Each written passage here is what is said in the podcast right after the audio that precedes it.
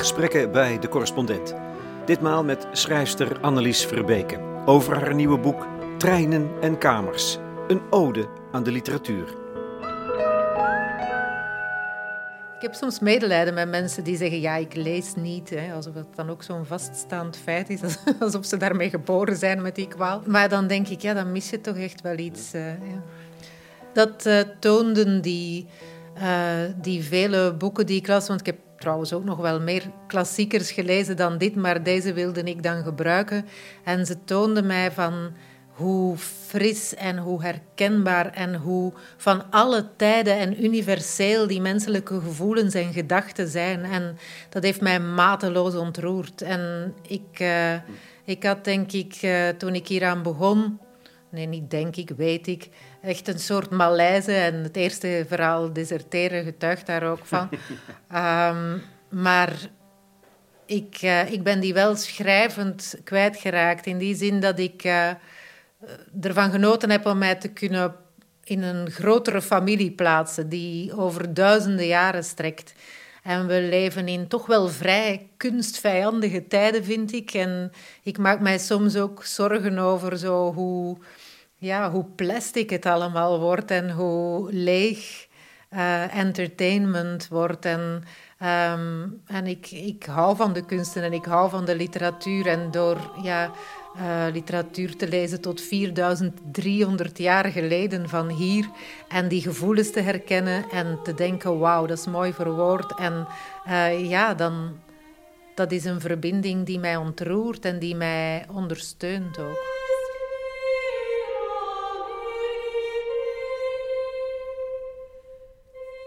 We hebben afgesproken bij een goede vriend. Ze is op doorreis naar Hilversum voor een optreden bij Nooit meer slapen. Achter haar een wand met boeken, zoals er bij mij een staat en bij Annelies Verbeke zelf ongetwijfeld ook. Het goede gezelschap van de schrijvers. Boeken zijn vrienden. In haar nieuwe bundel Treinen en Kamers zit in elk verhaal een verwijzing naar één of meer teksten uit de wereldliteratuur. Dat maakt het tot een soort spiegelpaleis. In elke trein, in elke kamer zit een deur naar een andere wereld, die verhelderend licht kan werpen op de onze en vice versa. Ik ben dus ook geneigd om deze bundel verhalen te beschouwen, ja, eigenlijk als een roman, zeg ik. Ja, ik ben in feite heel blij dat je dat zegt, omdat ik vind dat verhalenbundels, dat horen echt gehelen te zijn. Voor mij zijn dat in ieder geval gehelen. Ik schrijf uh, met een overkoepelend thema en met echt duidelijke ideeën over structuur en de manier waarop ik de, de verhalen tegenover elkaar zet, personages die terugkeren. Um, en er is ook altijd een hart van de bundel waar een soort twist zit. En um, dus uh, ja, het is een, het is een uh, fragmentatie in eenheid. Ja. Ja. Het is ook een soort spiegelpaleis voor mij. Hallucinant vond ik het soms. Ja. Ja, uh, ja het is uh, zeker uh, dat, zo dat, dat verhalen ook naar elkaar verwijzen of elkaar aanvullen of iets vertellen wat je in een ander verhaal niet weet, te weten komt. Ja. Wat is het hart van deze bundel, Treinen en Kamers, voor jou? Ja, het achtste verhaal is altijd het hart bij mij. Uh, oh ja? Ja, um, dat is uh, omdat ik voor 15 verhalen kies en dan het middenste verhaal is het hart. Uh, en de acht is ook teken van oneindigheid, dus dat is waar de dingen eigenlijk uh, ja, in elkaar haken. Um, en dat achtste verhaal is hier Orenwood. en dat is eigenlijk het moment waarop ja, corona toeslaat in de wereld. Het is helemaal geen bundel over corona, maar in zes van de acht verhalen speelt uh, corona en deze nieuwe toestand uh, speelt wel op de achtergrond. Mm. En daar in dat verhaal, ik was heel vreemd, maar echt waar, uh, aanbeland bij mijn achtste verhaal toen wij in België in quarantaine moesten. Dus dat was wel heel bijzonder. En dan dacht ik, oké, ik zal in ieder geval tijd hebben om de tweede helft van deze bundel uh, in alle rust te schrijven. Want uh, ja, wel in alle rust. Het was eigenlijk ook behoorlijk ja, gejaagde en, en vervelende periode, maar Um, ja, dat opgesloten zijn uh, hoort dus bij de kamers, bij de tweede helft van de bundel. Ik had eerst het idee van ik, ik laat een trein door alle verhalen rijden En ik vond dat na ja, het eerste en het laatste verhaal, moet je ook weten, zijn verhalen van de auteur en staan als een soort boekensteunen bij de rest. en dan zijn er zes die, waar een trein een belangrijke rol in speelt. En dan de andere met kamers. En die trein wilde ik eerst overal laten doorrijden. En toen kwam corona. Ik dacht, nee, de rest worden kamers. Zou je, om te beginnen, Orenwoed willen lezen? Als het toch het hart is. Ja. Dat is met als inspiratiebron Hadewig. Ja. Middeleeuwse mystica. 13e eeuw. De magnolia bloeit. Een maand vroeger dan voorheen, maar als voorheen. De roze blaadjes laten elkaar los om kortstondig te schitteren. De takken van de notenboom groeien er al jaren heen en nu, net nu, raakt een ervan een ontluikende bloesem met een trillend houten pinkje vol sap dat meer vermag dan wij. Wij zoeken elkaar, digitaal dankbaar, met de slappe lach en verborgen tranen we zijn woedend om de zelfzucht, schateren om de idiotie, smeken om voorzichtigheid, zoeken of vinden tussen lakens, trachten vruchteloos te vluchten van wie niet zal worden gered. En daar is de zon, en daar verdwijnt ze achter witte lucht, en daar is ze weer. Vogels, vogels, kom hierheen, kom jullie tonen, kom schommelen op de twijgen die wij kunnen zien. Groei maar, lief, zacht gras. Wij waren dit verloren en vergeten, de eenwording, het verlangen ernaar, de orenwoed. Nu de grenzen sluiten en de treinen tot stilstand komen, voelen wij onze handen. Nu gruwt ons slechts het verlies. En de vrede vreemden, de vrede vreemden gloeien als mensen in onszelf, voorbij goed en kwaad, voorbij sterk en zwak. Wij zullen dit weer kwijtraken. Wij moeten dit onthouden.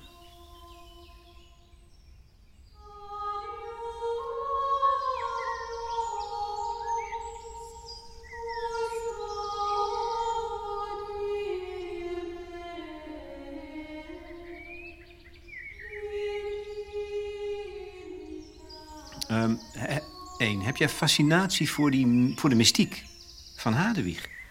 Wel, ik was uh, op het moment dat uh, ja, het virus uh, toesloeg, in, in België althans, toen was ik Hadewigs liederen aan het lezen. En als je die allemaal achter elkaar leest, dan kom je vanzelf in een soort trance, in feite. Um, ja, ze blijft het maar hebben over de minne, de minne, en daarmee bedoelt ze ja, de, de mystieke minne, hè, de eenwording met, met God.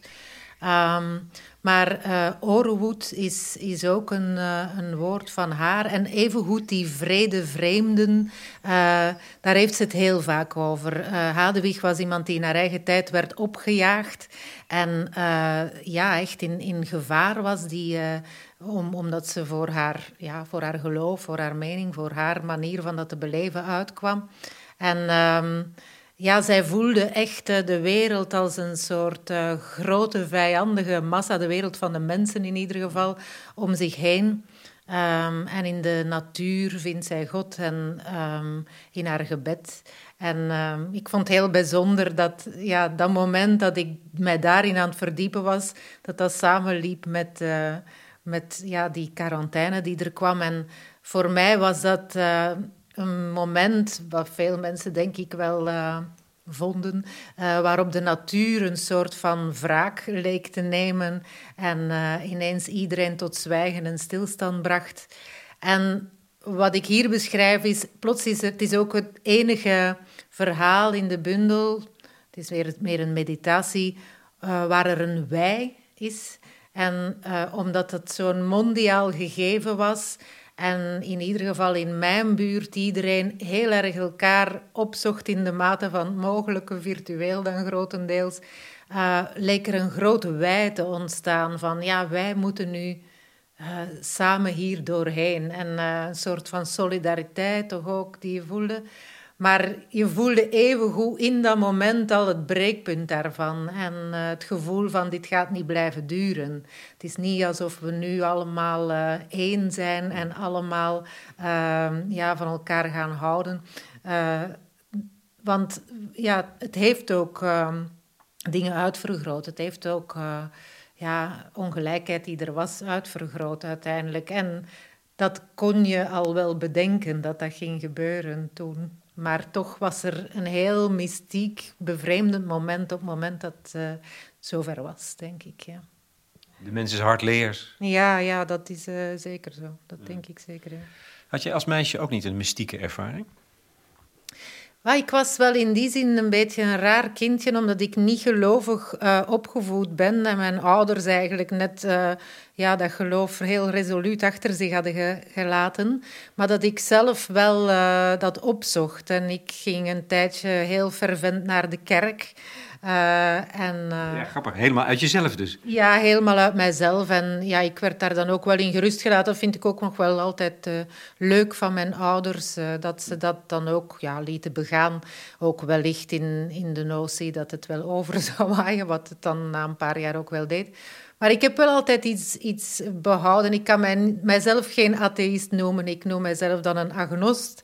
Um, maar ja, mystieke ervaringen horen denk ik ook bij het schrijverschap. Ik heb altijd het gevoel dat wat ik um, schrijf ook niet helemaal van mij is of zo. Dat het al ergens bestaat en dat ik het dan uh, krijg. En dat ik dan een zo goed mogelijke, zo perfect mogelijke geleider moet zijn voor wat al bestaat, tot in detail zelfs bestaat. Niet gewoon een idee, maar, maar echt... Uh, ja, een hele constructie die al bestaat. En ik heb daar lang over gezwegen, omdat ik toch ook uh, ja, uiteindelijk een vrouw ben uh, in de culturele sector en die worden al iets sneller gecolloqueerd, denk ik dan. Uh, dus ik heb daar lang wijselijk over gezwegen, omdat dat een beetje krankzinnig klinkt. Maar dan merkte ik toch dat uh, ja, Céline of Borges of David Lynch, die beschrijven precies hetzelfde. En dat is wel uh, ja, heel troostend ook, dat zij dat ook zo ervaren. En, en, en, wat betekent het voor je? Want het is, eh, eh, ook de, de, de beeldhouwers zeggen het ook, hè? Michelangelo, die in het marmer, het beeld zat er al. Hij moest mhm. het alleen maar wegkappen. En zoiets begrijp ik ook van jou als je een verhaal maakt. Ja, dat gevoel heb ik. En daar, dan dat stuurt mij dan ook om te weten, hè, zo voelt dat dan, of het juist is of niet wat ik neerschrijf. Dat is wel zo uh, de magische kant van schrijverschap, uh, waar ik mij hoe langer hoe comfortabeler ook bij voel, dat die er gewoon is en dat die ook niet helemaal verklaard moet worden. En uh, het is een enerzijds uh, geheimzinnige taak ook dan om te hebben in het leven. Om... Als een soort medium, toch? Ja. Je geeft iets door, een boodschap door. Zo voelt het, ja. Een medium zou je het kunnen noemen, een geleider, een, uh, ja, iemand die iets doorgeeft. Ja. Uit, uit wat dan, of uit welke wereld dan, dat weet ik niet, uh, maar ja. Want je beschrijft wel een mystieke ervaring, hè? In het verhaal over Thomas Mann en Goethe. Ja. En ik heb, ik heb sterk het vermoeden dat is... Jij hebt ook zelf ook zoiets ervaren ooit. In de sneeuw. Uh, Staat het je voor de ah, geest? Ja, inderdaad. Uh, ja, dat heb ik uh, ook wel echt ervaren. Ja, dat is uh, niet verzonnen. Um, ja, dat was ook na een periode waarin ik toch wel behoorlijk geleden had door ja, ging en een verlies en, en iets wat ik niet wilde, heel duidelijk.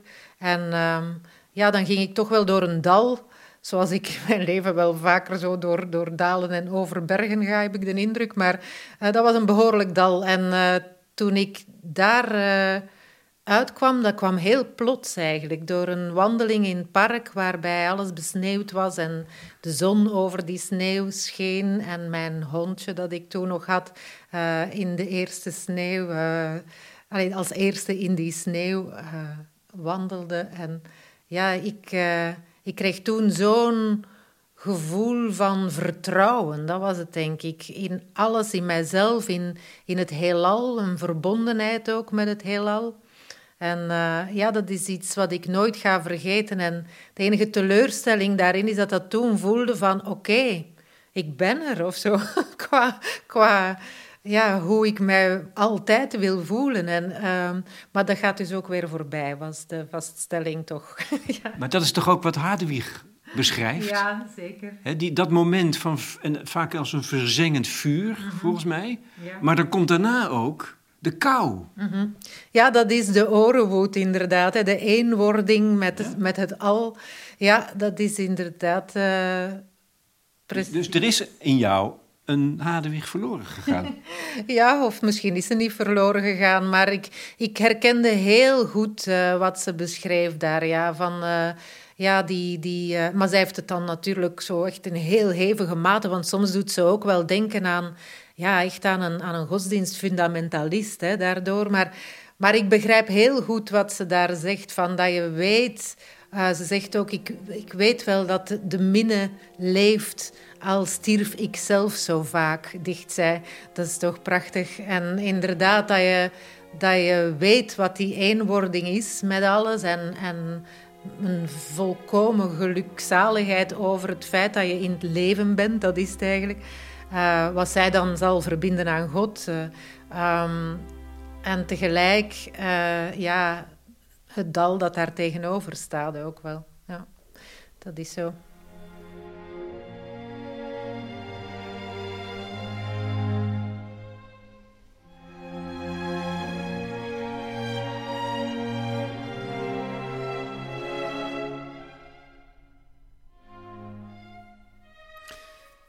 Treinen en kamers van Annelies Verbeke gaat over een heleboel verschillende dingen.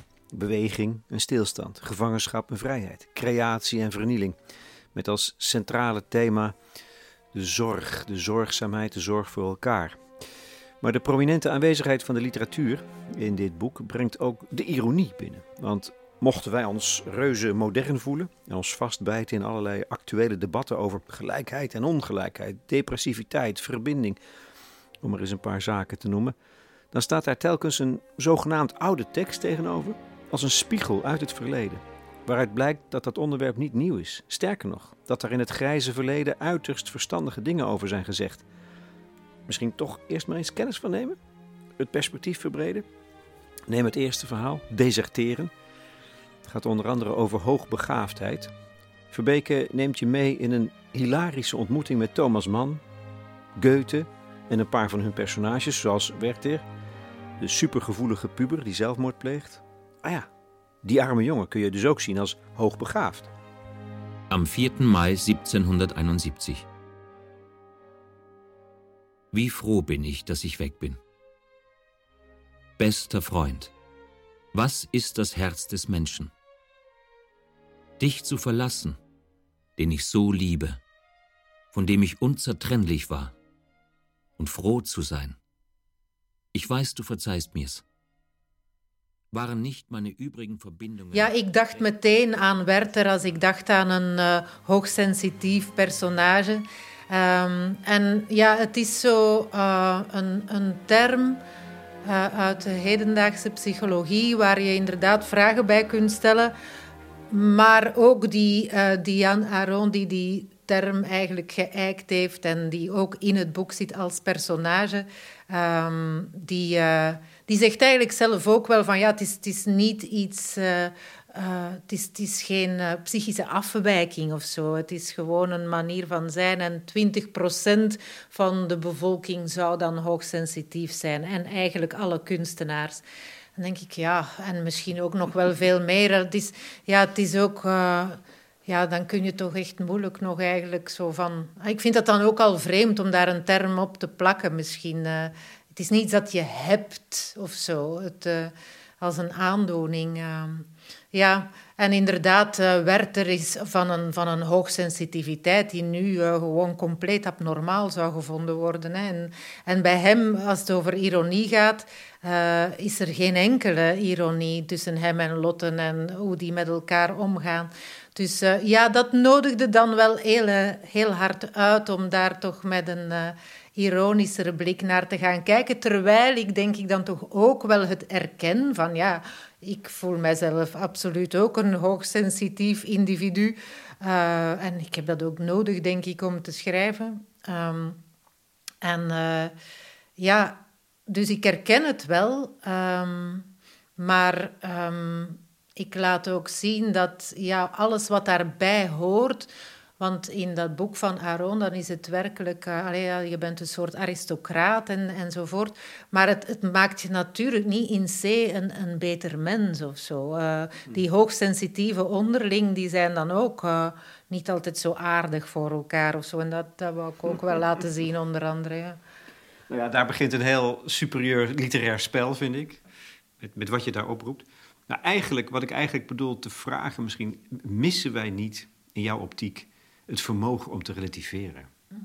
Uh, op sommige terreinen zeker wel. En, en die hoogsensitiviteit is denk ik één voorbeeld daarvan. En er zitten er zeker ook andere in. En ik denk niet dat het alleen gaat over relativeren, maar het in een groter verband plaatsen, zoals racisme en uh, kolonialisme en superioriteitsgevoelens van, uh, van, van de witte mens. Hè. Daar komt het dan toch op neer.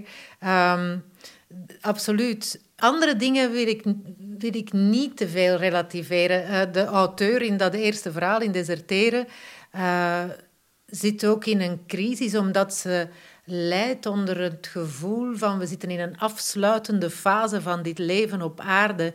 En ik denk dat uh, nog los van virussen en dergelijke, die ook duiden op te veel ingegrepen te hebben op de natuur, um, ja, het gaat echt niet goed uh, met het milieu. Hè. Dat is echt wel uh, uh, toch een ernstiger kwestie dan ooit. En dat vind ik wel echt iets apocalyptisch hebben omdat het er ook niet naar uitziet dat we daar echt drastisch iets aan gaan doen. Um, maar goed, ik, ook daarin wil ik toch uh, nog enige hoop koesteren. Maar ja, ik ben daarin wel uh, behoorlijk fatalistisch aan het worden eigenlijk. En elk jaar een beetje meer. Um, ik weet niet, uh, dat is wellicht ook geen, geen goede houding. Want met dat fatalisme kan je dan ook ja, in een stadium terechtkomen waarbij je ook niet meer je best ervoor doet om, om het roer om te gooien natuurlijk. Nou ja, dat was natuurlijk een van mijn vragen. hoe pessimistisch ben je eigenlijk? En, en, en, en heb je soms het, het verlangen om, er, eh, om te deserteren? Wat zoveel wil zeggen als eruit te stappen. Ja, ik, uh, ik ken dat gevoel wel, maar het gaat ook in, in fases. Um, daarnet uh, mailde een theatermaker die ik al een tijdje niet had gezien, omdat ik een mailtje had gestuurd van er komt een nieuw boek die zei van ja, ik ken niemand die zo onthecht en betrokken tegelijk is als jij. En ik vond dat, ik heb daar nu onderweg naar hier ook echt over zitten nadenken van. Hij, vond dat dat in al mijn werk uh, er, erin kwam, dat ik heel onthecht ben en heel betrokken tegelijk. En misschien hangt dat inderdaad samen met die twee polen waartussen ik mij begeef: apocalyptische gevoelens en orenwoed, inderdaad. Ja. ja. En ook ironie mm en verlangen. Ja. Hè? Ja, ja, dat is, uh, dat is waar. Maar ik moet over die dingen dan uh, zelf nog eens goed nadenken over hoe zit ik eigenlijk in elkaar. En, en ik weet ook wel dat het. Uh, um, niet in het dagelijkse leven gewoon om, om te leven. En dat uh, kun je ook niet voortdurend in dat soort extreme natuurlijk vertoeven. Uh, maar in de literatuur kan dat wel. Het is te zeggen, je kunt daartussen bewegen en ook wel heel duidelijk laten merken dat je, dat je tussen die polen aan het bewegen bent en uh, die ook herkennen. Want we kunnen die niet altijd um, uh, benoemen zelfs in, in het dagelijkse leven, omdat, ja, omdat dat nu ook een domper op de feestvreugde is als je het over de apocalyps zult hebben. Maar in feite denk ik zelfs, zelfs dat, zelfs als we zo nadenken over een eindtijd, is er voor een individu ook niet zoveel verschil met het nadenken over je eigen eindigheid. Zo zie ik het ook wel vaak. Uh, dat is ook iets ongelooflijk. Het idee dat je er niet meer zult zijn op een gegeven moment.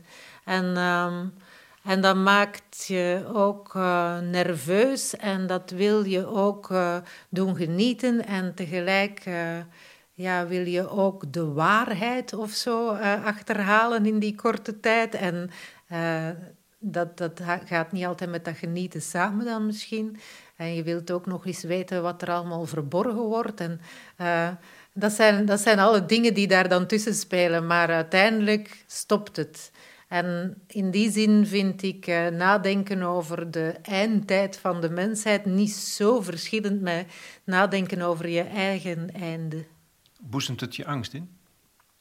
Um, wel, die gedachten daarover veranderen toch, merk ik, naarmate je ouder wordt. Het wordt echt concreter en je verliest ook steeds meer mensen. En niet alleen verlies je mensen, ook uh, huizen uit je kindertijd uh, zijn er niet meer. Of uh, hele landschappen veranderen. Nee, alles verandert en het, het doet je nadenken over wat bestaan eigenlijk betekent, omdat in je eigen hoofd bestaat dat allemaal wel nog.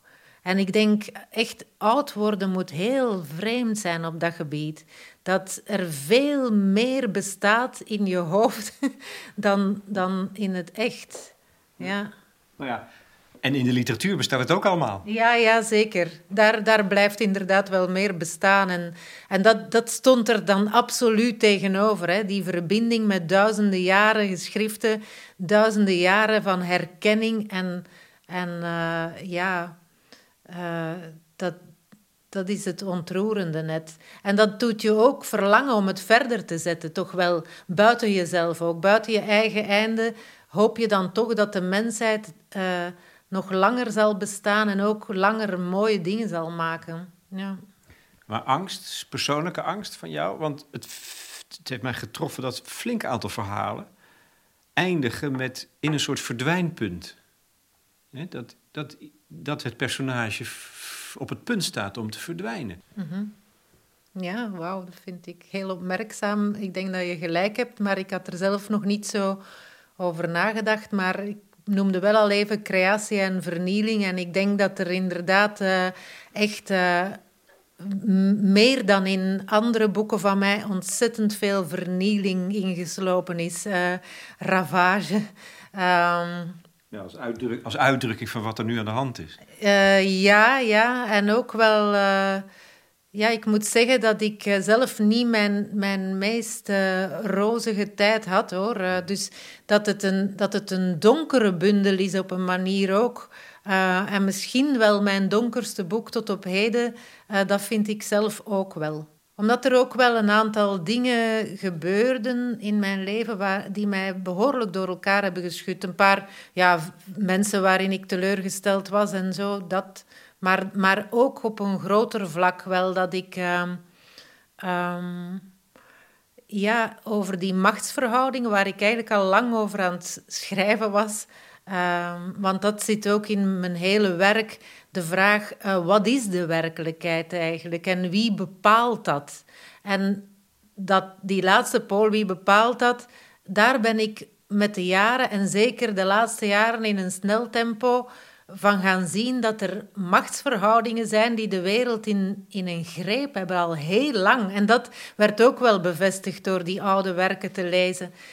Um, want, want kan je dat toelichten, wat je nu zegt? Hè? Waar zitten die, die machthebbers dan en hoe controleren ze ons beeld van de werkelijkheid? Mm um, wel, uh, het verhaal Wetico in de bundel um, grijpt terug op, een, op het enige non-fictiewerk in, in het boek... Uh, gebruikt. Dat is uh, van Bartolomé de las Casas.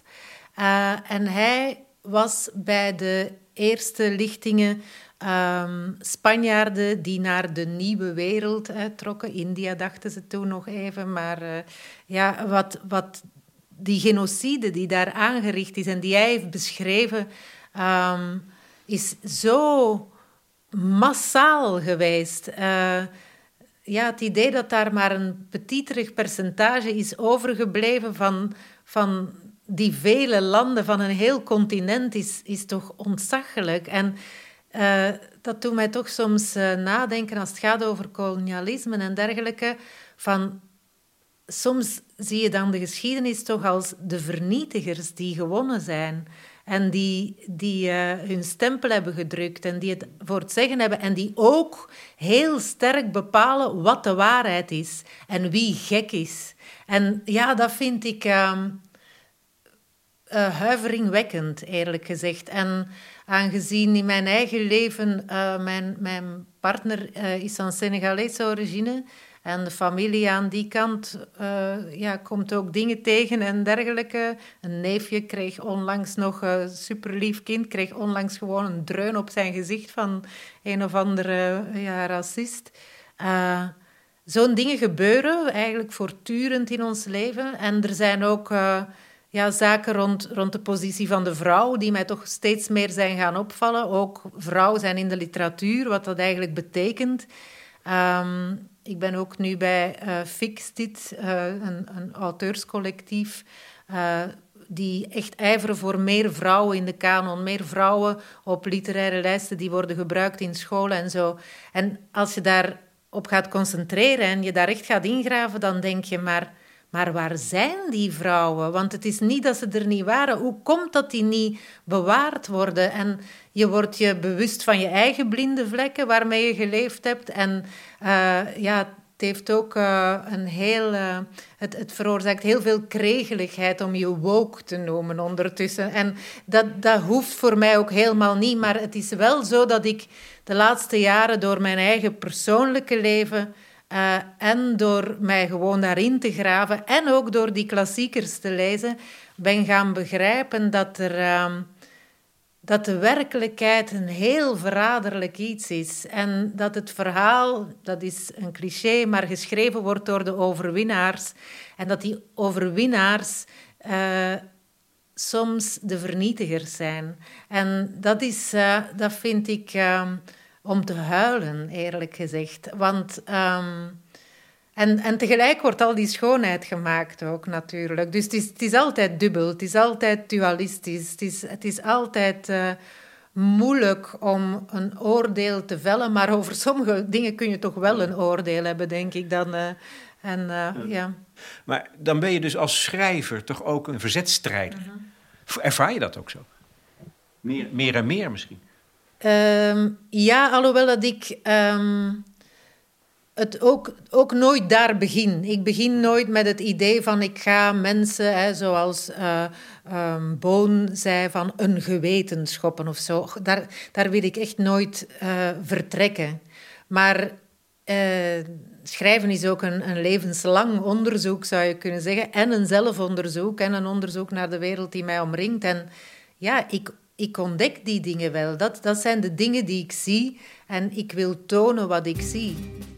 Je vais tenter de personnifier un homme.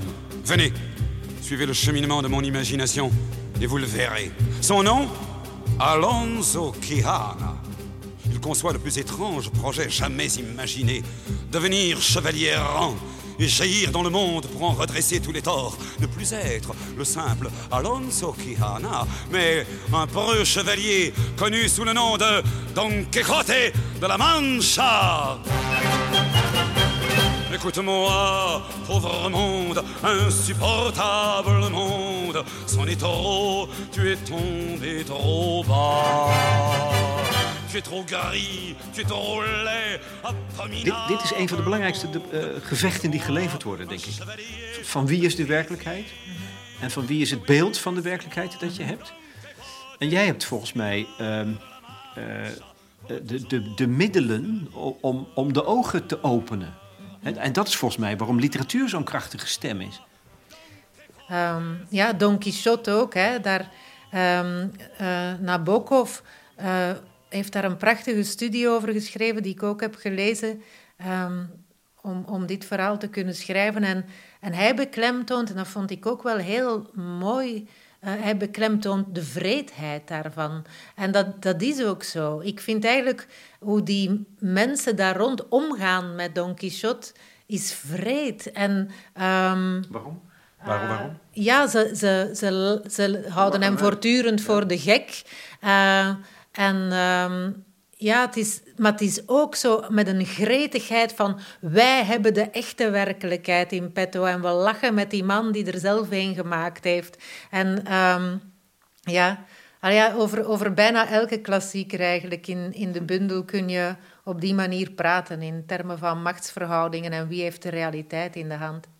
Ja, dat is zo actueel. Met al die complotdenkers om ons heen. Ja. Toch? Ja. Dat moet je zelf toch ook wel aan gedacht hebben. Er zit, er zit één fascinerend, ook, ze zijn allemaal fascinerend, maar ook één fascinerend verhaal in over jongens die, die de incels, die zich de incels noemen, eh, onvrijwillig celibatair. ja. Dat bestaat ook echt namelijk. Dat bestaat echt. ja, dat bestaat echt en dat is een groeiende groep. En eh, eh, die zijn ook wel een tijdje verboden. Dus eh, hun website eh, werd, de grootste website die ze er rond hadden, werd opgedoekt. Maar er bestaan uiteraard nog steeds. Er zijn ook een aantal ja, moordenaars uit voortgekomen die beginnen schieten zijn op straat. En eh, dat, is, dat is een heel griezelige beweging en dat, dat is natuurlijk ook wel zo'n kant van het internet die, die heel akelig is. Hetzelfde met QAnon eh, en, en de bestormers van het Capitool. Eh, mensen vinden elkaar in, in hun versie van, van, van de werkelijkheid. En, en, en het probleem daarvan, want wij vragen ons natuurlijk af, hoe, moet je, hoe moeten wij ons hiertoe verhouden? Het probleem daarvan is dat het eigenlijk een machtsstructuur is. Ja. Toch? Denk ik dat je dat zo ziet? Want, want je kunt ook zeggen, eh, eh, we lachen om Don Quixote, zoals je om die jongens kunt lachen. Dus je moet ze juist met compassie eh, Ja, tegemoet treden. Ja, maar ik denk ook mijn verhaal over die incels heb ik ook wel met die reden geschreven. Ik wilde in zijn hoofd zitten en hoe hij de werkelijkheid ziet en zijn omgeving. En, ehm, en dat heeft niks te maken met goed praten, maar ja, ik wou wel laten zien. Eh, dat dat natuurlijk ook uitgaat van een vijandbeeld en van ik ben de gedupeerde in, in een wereld die vijandig is. En ik moet hier heel goed, hè, in, in dat geval van die incels, eh, doorhebben wat die vrouwen willen. Want eh, ja, ze hebben niks goeds met je van zin. En voor je het weet, eh, ze zijn ook heel bang. Hè? Heel bang. Er zit heel veel angst onder. Maar zij zien dezelfde machtsstructuren, maar Ja. precies andersom. Uiteraard, uiteraard. Ja, dat is zeker zo. Ehm, maar het, het, eh, het wordt uiteraard wel problematisch als, als je eh, begint te vinden dat je dan anderen moet eh, uitmoorden of zeer slecht behandelen. En, maar, maar dat geldt dus even goed voor het verhaal dat achter kolonialisme zit. Hè, van, eh, ja, wij kunnen daar wel even aan het moorden slaan, want wij zijn superieur. eh. ja, het, het is eigenlijk steeds hetzelfde verhaal. Ja, dat is waar. Ja, En waar steeds het vermogen om te relativeren ontbreekt, denk ik steeds vaker. Ja. Dat dat, en daarom vind ik jouw boek ook zo belangrijk, omdat dat toch voor mijn gevoel ook heel erg daarover gaat. Hè, niet, niet expliciet, maar wel eh, de werking ervan laat zien. Zowel van het goede van ironie of relativering als, als het ontbreekt. Eh, ja, klopt. Maar over ironie kun je dan ook weer nog dingen zeggen. Hè? Want dat vond ik eigenlijk eh, ja, bij een aantal rechtse politici overal in de wereld ook wel weer een interessant gegeven. Hoe ironie daar ook weer ingezet kan worden om eh, ja, mensen rond hun vinger te draaien. En het is ook niet omdat iemand grappig is dat, dat die... ja, het goed met je voor heeft of zo, of, of met, de, met de mens, of, of een, ja, een, een altruïstisch persoon is of zo. Eh, ja, zo zit er trouwens ook in, in Wetico zit die geschiedenisleraar ook, die enorm populair is en volgens iedereen een stand-up comedian zou moeten worden, maar die eigenlijk eh, ja, het meisje in de hoofdrol eh, ja, bijna omsingelt en ja, doodwenst bijna. Zo, er is- gaat een enorme haat van, van hem uit tegenover haar, omdat zij wel tegen hem ingaat en hem doorziet in feite.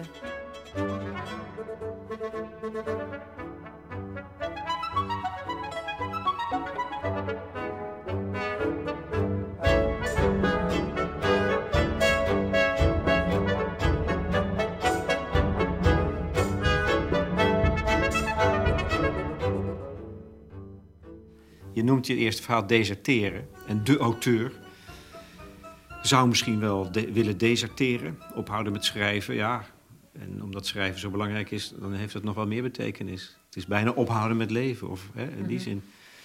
Ehm, maar dat betekent dus ook dat schrijven een gevecht is. Ehm, Ik Ja, ben, die- ik, ik ben nu eenmaal een soldaat, zegt de auteur. Ja, Ja. dat zegt Annelies Verbeke, denk ik ook. Ja, maar dat gaat dan over een soort plicht. Ik heb wel heel sterk het gevoel dat, omdat ik om wat voor reden dan ook een geleider ben voor die verhalen die al ergens bestaan, uh, moet ik die plicht ook wel echt uitvoeren.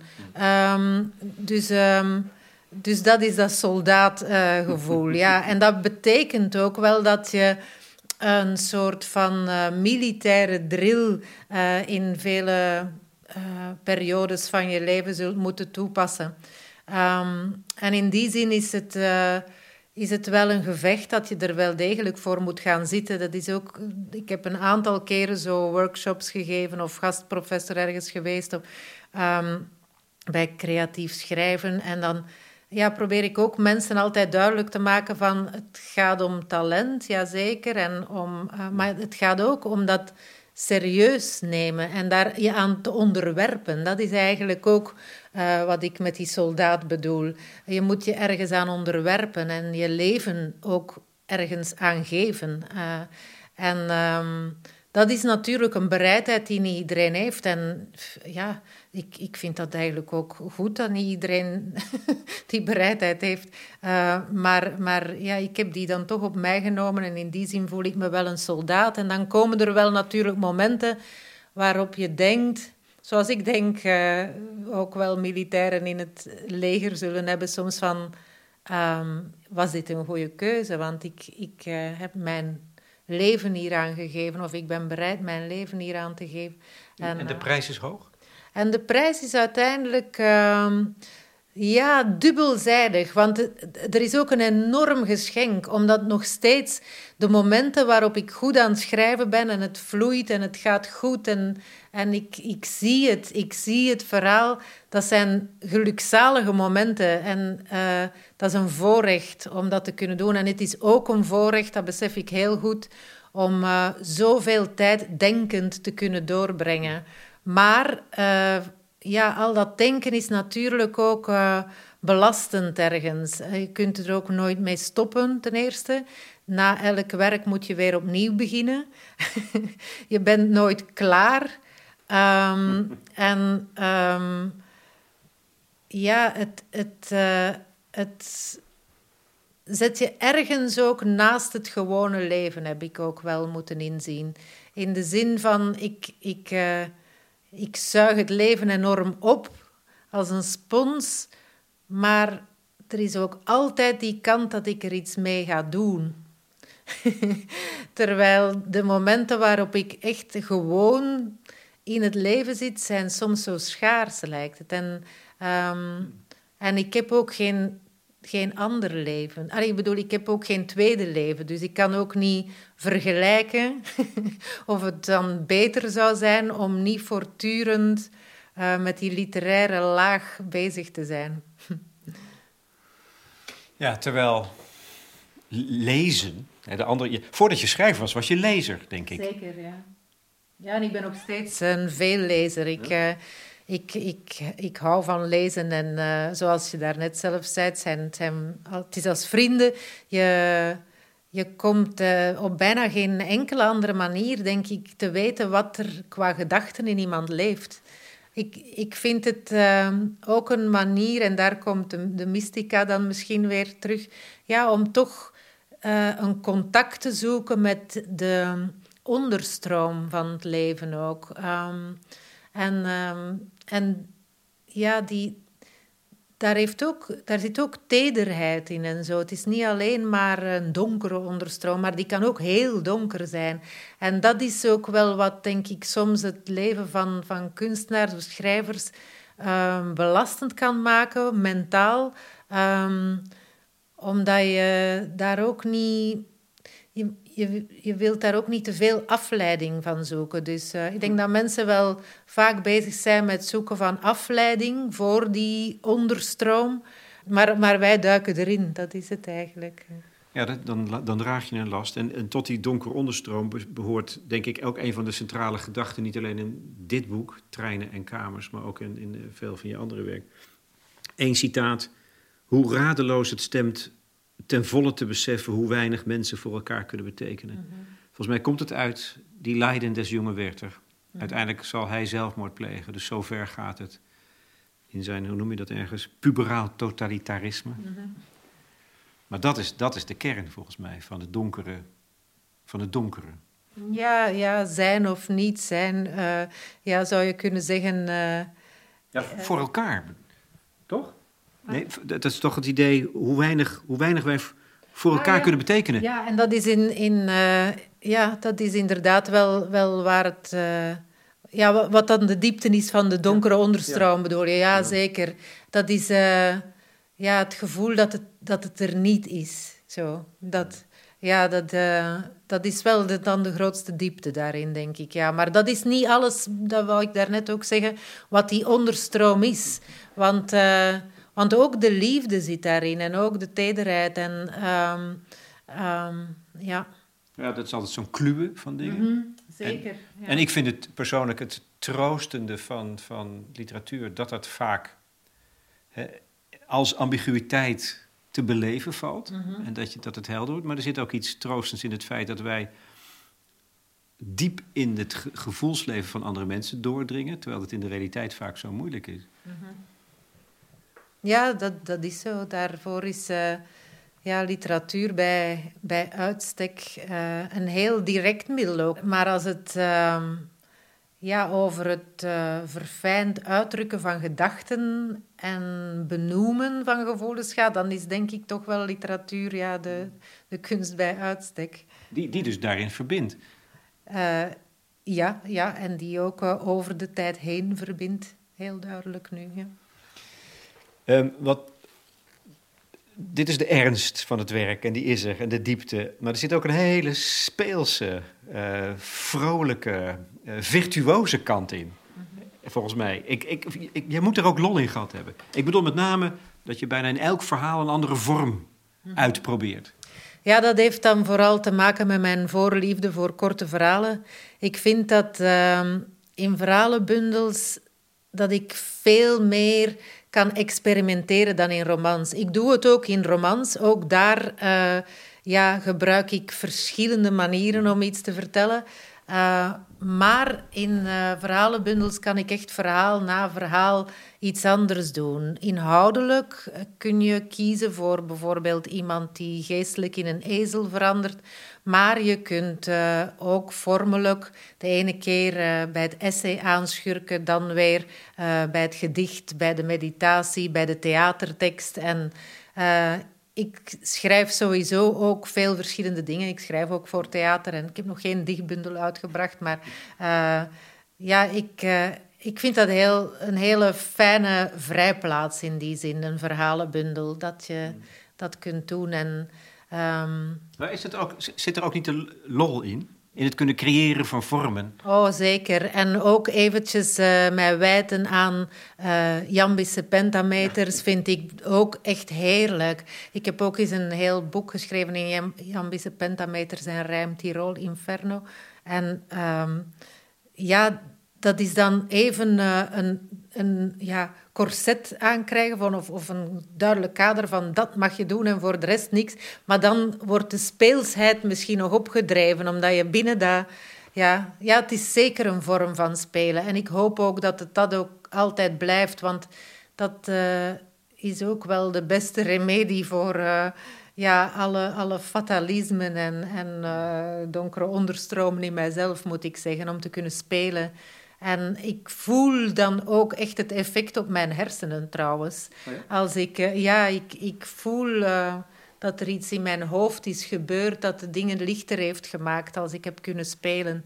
En dat is uiteraard niet alleen in Jambische pentameters, maar, uh, maar in, ja, in, in verschillende vormen na, naast elkaar plaatsen heb ik daar wel plezier in, ja.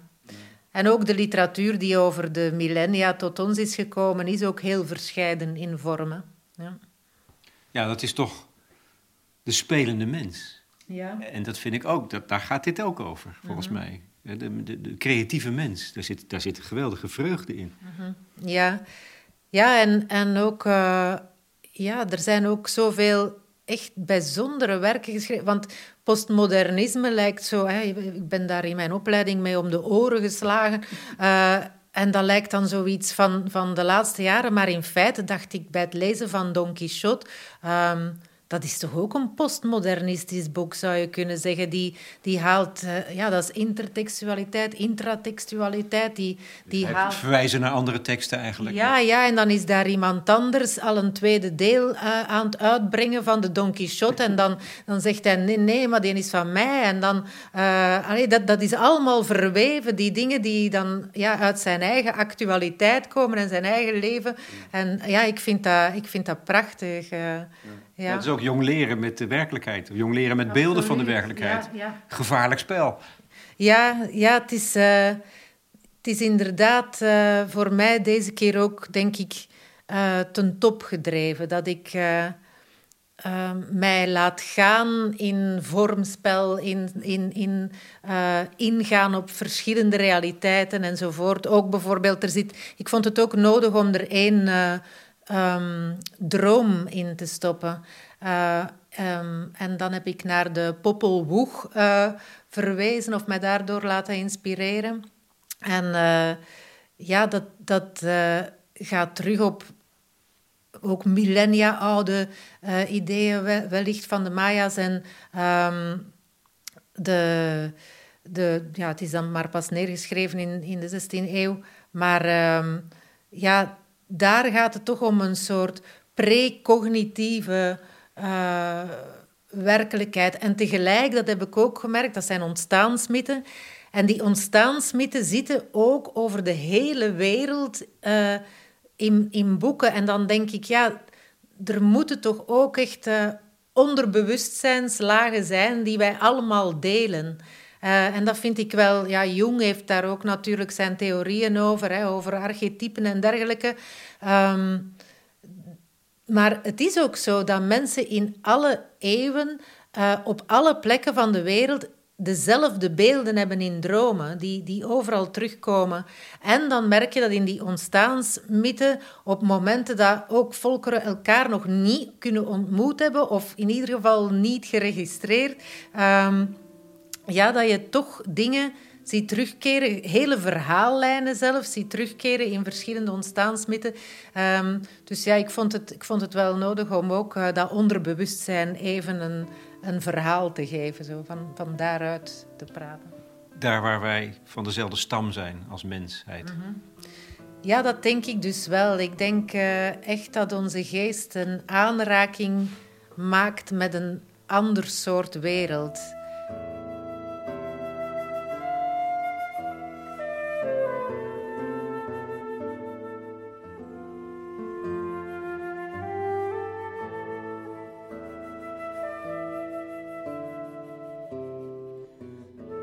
Is er nog een fragment te lezen tot slot? Dat speelse kan ik misschien wel het, het begin van uh, uh, Natasha de, de Pauw, die uh, op de, in de trein. Ja. Um, ja. ja. lijst. De lijst, ja.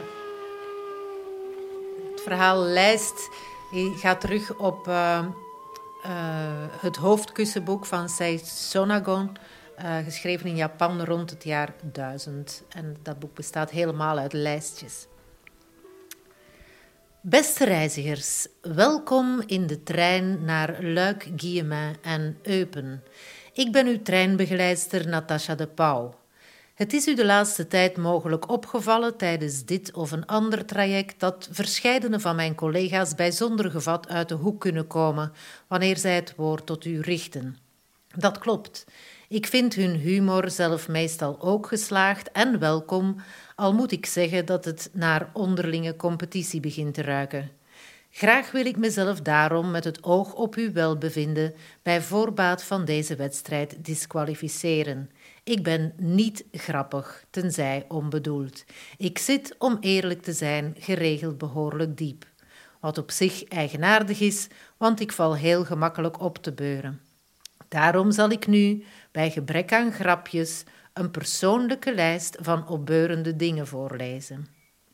Wilde bloemen en bloesems, dansende kinderen, generositeit, vogeltjes, tussen boomkruinen en wolken, op dakgoten en hoogspanningskabels, op palen verbonden door hoogspanningskabels, soms op het perron, Dat lichte springen, hun geluidjes, al maken ze meestal ruzie. Hun getjirp klinkt vaker bits dan nieuwsgierig. De kleinen op het perron vechten voor stukjes worstenbrood. Ze pikken elkaar achter de vleugels, stelen wat ze kunnen. Grote brokken slachtafval en additieven glijden van lieftallige bekjes, pluizige buikjes in. De meeuwen worden ziendrogen agressiever. Bij de stationsrestauratie op het bovenperron van Antwerpen Centraal scheren ze rakelings over de hoofden van de klanten. Ze landen op hun tafels en eten hun chips op, schijten op wie klaagt. Roodborstjes zijn trouwens ronduit bloeddorstig, erger dan eksters.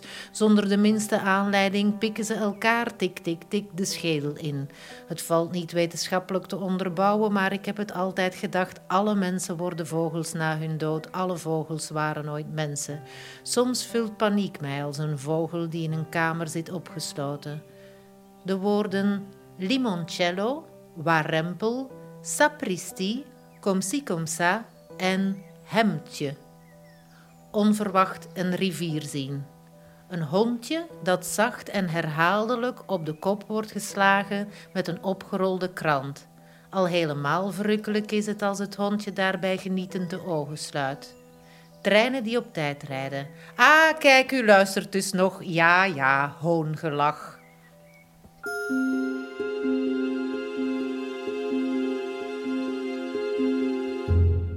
Je luisterde naar Annelies Verbeke in gesprek met Lex Bolmeijer voor de correspondent over haar nieuwe boek Treinen en Kamers. En dat is uitgegeven door De Geus.